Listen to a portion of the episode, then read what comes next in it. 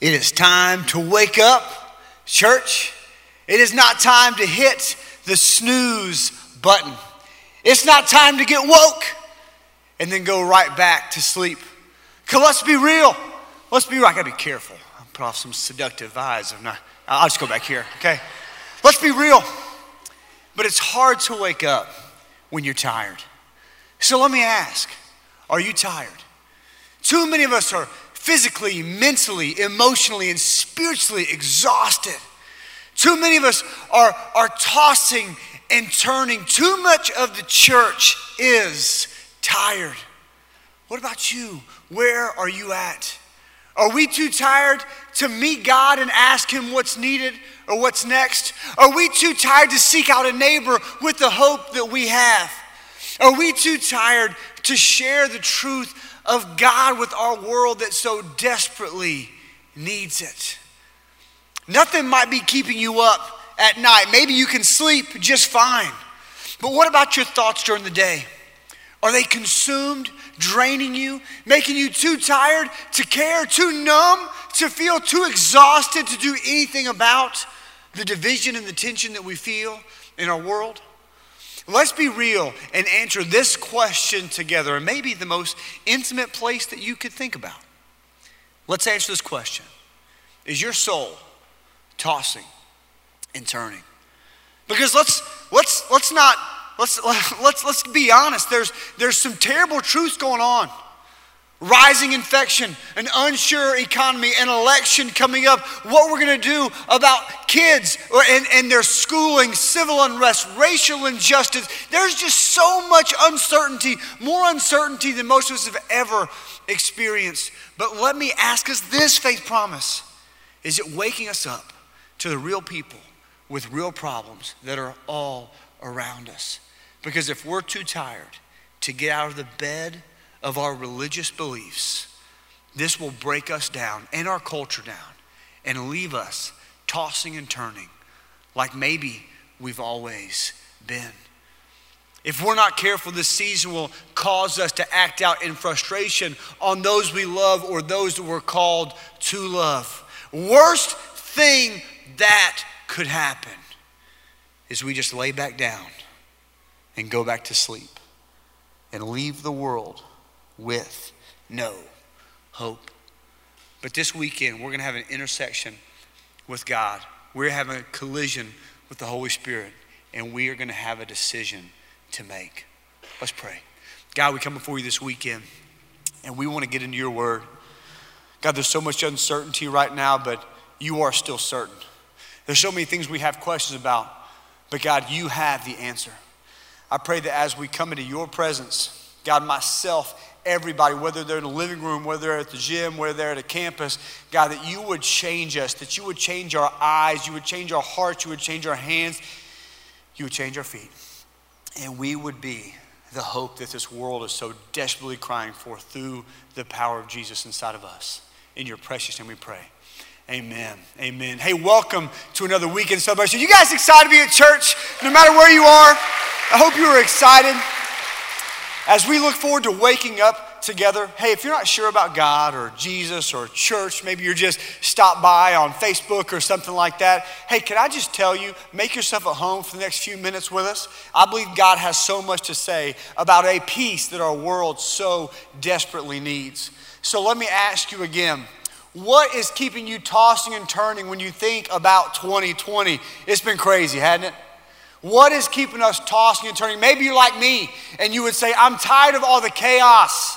I'm tired of, but listen, I believe this to the core of who I am. How we respond to the current chaos of our present circumstances will be the difference between real peace or just the status quo of tossing and turning from one minute, from one issue to the next.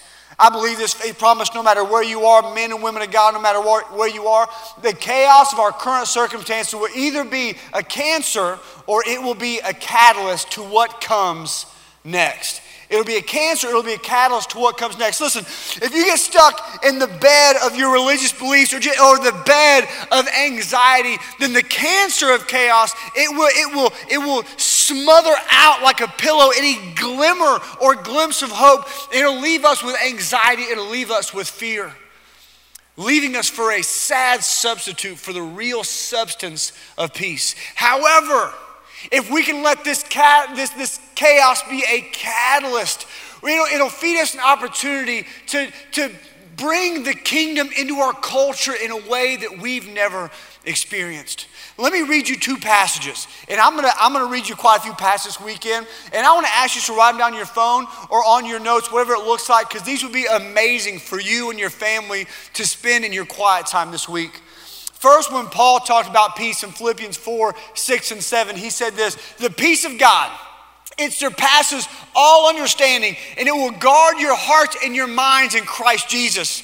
Believers, we need to guard our mind and, we, and our hearts. We don't need to be easily offended and build, because the, the devil loves when we are offended, because those offenses, they build fences so we can't love and lead people as God has called us to. But Jesus personally specifically talked about peace during her, his ministry here. In John 14, 27, Jesus said this Peace I leave with you.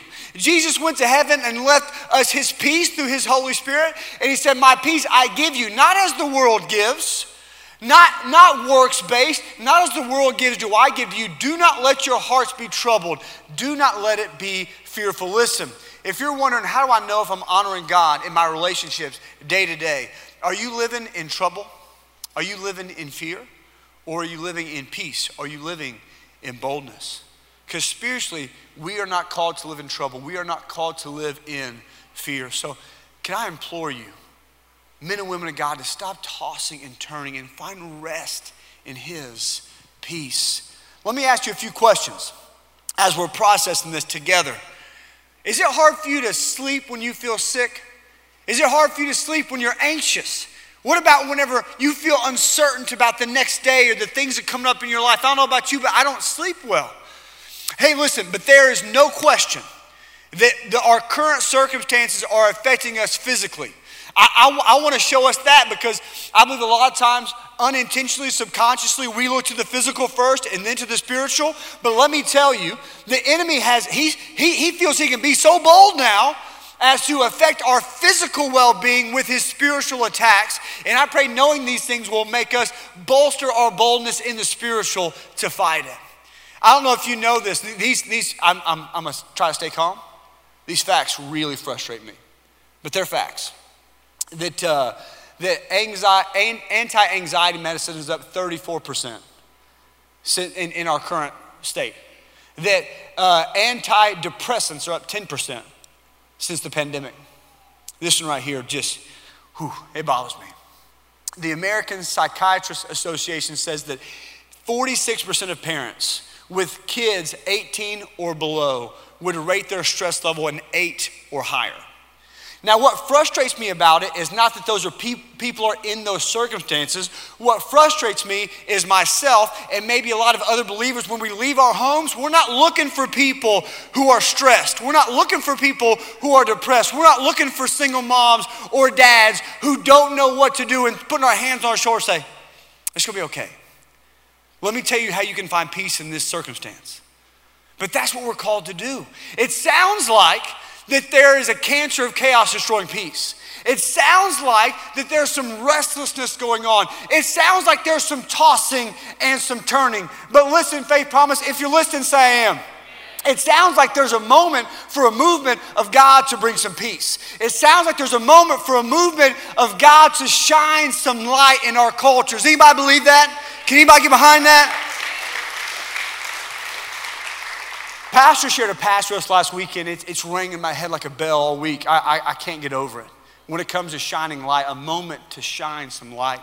It's in Ephesians 5, and it starts in verse 13. It says, But all things become visible when they are exposed to light. Listen, hey, let me tell you again. The devil would do nothing more than to make you miss this passage. But all things become visible when they are exposed to the light. For everything that becomes, everything becomes visible, uh, everything becomes visible in the light. For this reason, it says, Awake, sleeper, arise from the dead, and Christ will shine on you. Before I continue reading, when Jesus would walk into towns, he, he would say, The kingdom of heaven has come near. It's not because the physical heavens had come near, it's because he had came near. Because the Spirit of Jesus, the Holy Spirit, had walked into the town, that means the kingdom of heaven had come near. That's when Jesus, he tells us to pray, I tell you to pray, My kingdom come, my will be done on earth as is in heaven. I don't know what you think about you, but what God thinks about you is when you walk into a situation, your home, your neighborhood, the kingdom of heaven has come near. Light has come near, and it should shine light on the lies and the doubts and the rumors that the devil is trying to expel in our nation. That's why he continues on in verse 15 and says, Therefore, be careful how you walk. Listen, if the light that was shining on you was for you, then you wouldn't be walking you would just be enjoying, right? The light that God shines on us is not just so we can be tan. Or listen, I am more godly than how tan I am. I promise you that. He says, walk not, not like unwise men, but as wise, making the most of the time. I pray that we would make the most of the time. History books will record COVID 19. History books will record George Floyd. History books will record the election of 2020, but will the history books record the church of 2020 in America? I pray, I pray that it does. I pray that it does. So let's not go back to sleep. You know, I, I, let, let, me just be transparent with you. I, I, get up pretty early to go work out. My alarm goes, goes off about 4.15. And I'll, I, sometimes I'll wake up and I'll look at my alarm. I'm, I'm convinced that my alarm's what hell will sound like. Just a eh, eh, eh.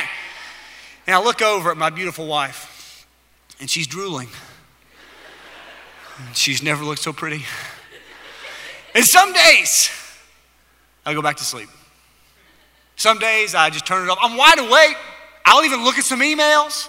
I'll, I'll, I'll, I'll, text my workout partner, say, I'm sick, I'm dead, I'm not coming, right? But I'm wide awake. And let me tell you, those are my least productive days. So let's wake up. Let's get out of the bed of our religious beliefs, our comfort, and let's make this a time where the cancer of chaos does not win, but it is a catalyst for us and the people around us. See, God knew that his people would need his peace. That's why in Exodus 33 14, he says this to Moses My presence shall go with you, and I will give you rest. God has made a promise to his people, that's me and that's you, that he, we would have his presence and his peace. That means we can stop allowing the cancer of chaos to rob our rest. We can rest in God soundly no matter what 2020 throws at us, even if things don't go back to normal. Even if things don't go back to normal, we can have rest. And if the thought of things not going back to normal makes your heart and your spirit toss and turn, I've got good news for you. I really do have good news for you. According to God's word, we can find perfect peace and rest anyways and always. We can find God's perfect rest anyways and always in any circumstances. But the question I have for you this weekend is are you living that peace now? day in, day out, relationship, relationship out. Social media post posted, social media post read. Are you living in peace? Let me ask you some questions to help you process that. In this season, have you been more easily irritated? Have you been dealing with worry? Are you restless in your mind, in your heart, and in your spirit? We watch more violence today in one day than people 100 years ago even knew existed. They didn't know it existed. We watch it. We watch it on screens. It's crazy. The enemy loves to use things like that to erode our rest. I look at it kind of like fireworks. You know, a few weeks ago, you know, we were all shooting off fireworks. My kids, they love fireworks. It's, it's a blast. But there's always those people who take it too far, isn't it? Isn't it? There's those people up, shoot them off at three or four in the morning. If you don't know that person, you are that person. And we hope it shoots you right in the rear end, okay? No, I'm just joking. But, but for real, there's people who take it too far. That's how I look at social media right now. For real, I love social media. The creators on there, they're, they're, so, they're so funny, and I love keeping up with my friends. I love seeing where they're at. I love seeing their families. But I realized a few weeks ago that it was eroding my rest. It was eroding my rest because people aren't living the life for the kingdom, they're living their life for the culture, socially, digitally, instead of in reality. It's not who we are called to be. But let me tell you this This world, the one we live in, it's natural for anxiety to be in this world. It's natural. That's why I'll tell you this. Don't let this freak you out, but press into this. We need the supernatural to overcome anxiety. We need the supernatural to overcome anxiety. Christ followers will feel the tempting tug towards anxiety, but we can overcome because Jesus has already overcame. It's not through you or by you, it's through Jesus and by Jesus. That's why he said, and John, you, we could talk about this for hours. In John uh, 16 33, Jesus said this These things I have spoken to you, so that in me, if you will live in Jesus, you will have peace. In the world, you will have tribulation. Some of you guys are wondering why you live in tribulation and not in peace. It's because you're in the world and not in the Word, right? But he says, take courage. Listen, if it was about you staying in your house and you and your family being just all right, you wouldn't need any courage. That takes no courage. But that's not who God has called us to be. It's not who God has called you to be because Jesus has overcome the world. Listen, we can be at peace we can take courage. We can get out of the bed of our beliefs. This is our moment. This is our time to the, the church to stop tossing and turning, to stop having a society that stops tossing and turning and not let the cancer of chaos win the day, but let us rest and step into the power and the potential and take a bite out of peace and hand that to anybody else that's within six feet. I'm just joking. That's, that's just a joke. If you're not a Christ follower, I hope that you see how this peace could change your life and our world. If you are a Christ follower, I pray that you are burdened right now to walk in this cancer of chaos killing peace, not just for you, but for a world that is tossing and turning, tossing and turning. I've been so burdened for this message because I would literally, I, the only thing that would give me anxiety is thinking that Christians would walk away thinking, I just, ha- I just have to be peaceful. I just, me and my family have to be peaceful. And, and, and anything that, listen, anything that doesn't cause me peace to keep out of my life. That's not what I'm saying. What's so special about God's peace is as we fervently fight the culture to look more like the kingdom, we can still have peace. In a battle, we can have peace. Amen? Make it look more like the kingdom. It's amazing. This is what the disciples did the disciples in Acts, in Acts 2, our, our, theme verse for the year is Acts 2 42. But if you go a little bit down into verse, verse 47, it says this about the disciples. It says, We see them uh, praising God and having favor. They're praising God and having favor with all people. And the Lord was adding their number day by day those who were being saved. Why this is so special is because they had a hard time. This was said just weeks, maybe months after they murdered Jesus. And it was said just before Emperor Nero, he would shove Christians literally into street lamps and light them on fire to light the streets, yet they were praising. Not only were they praising God because they had peace, but they, their peace was so provocative and so attractive that they were winning people to God every day. So, how about a faith promise? Who's all in? We should be all in for what God wants to do. So, this is how practically I want us to walk in this peace this week, and that is to be filled with the Holy Spirit. Filled with the Holy Spirit. Now, now this is about to be a gut punch, so just tighten up spiritually. In Acts 1 7 8, it says this this is Jesus. He said to them, It is not for you to know the times and the dates the Father has set by his own authority. Let me pause for a moment. A lot of us think if you had more answers that you would be more bold. A lot of us think if I had more answers that I would be more peaceful. If I knew who was going to win the election, or if I knew when COVID was over, if I knew when I was going to get to take these dumb masks off, if I knew this, if I knew that. But hey, kindly, respectfully, the Lord says, That's none of your business. He says, that's none of your business, none of my business. And I know that I don't like it either. I promise. But in verse 8, he does tell us what our business is. He says, But you will be, you will receive power when the Holy Spirit comes on you, and you will be my witnesses. This is our job. You will be my witnesses to Jerusalem, Judea, Samaria, and to the ends of the earth, being purveyors of peace, peddlers of peace, and not of anxiety, not of fear, but taking the answer that we actually do have to a world that so desperately doesn't even know they need it. So, why should we be filled with the Spirit? Why? Because one of the fruits of the Spirit is peace. It talks about that in Galatians 22 and 23. It says the fruit of the Spirit is peace. I don't know about you, but I don't sleep well when I'm hungry.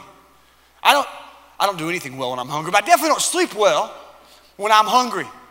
The reason our world looks like it looks is because it's starving to death and because it is restless to death because there's no substance there's no substance like what they were made to have which is the fruit of the spirit.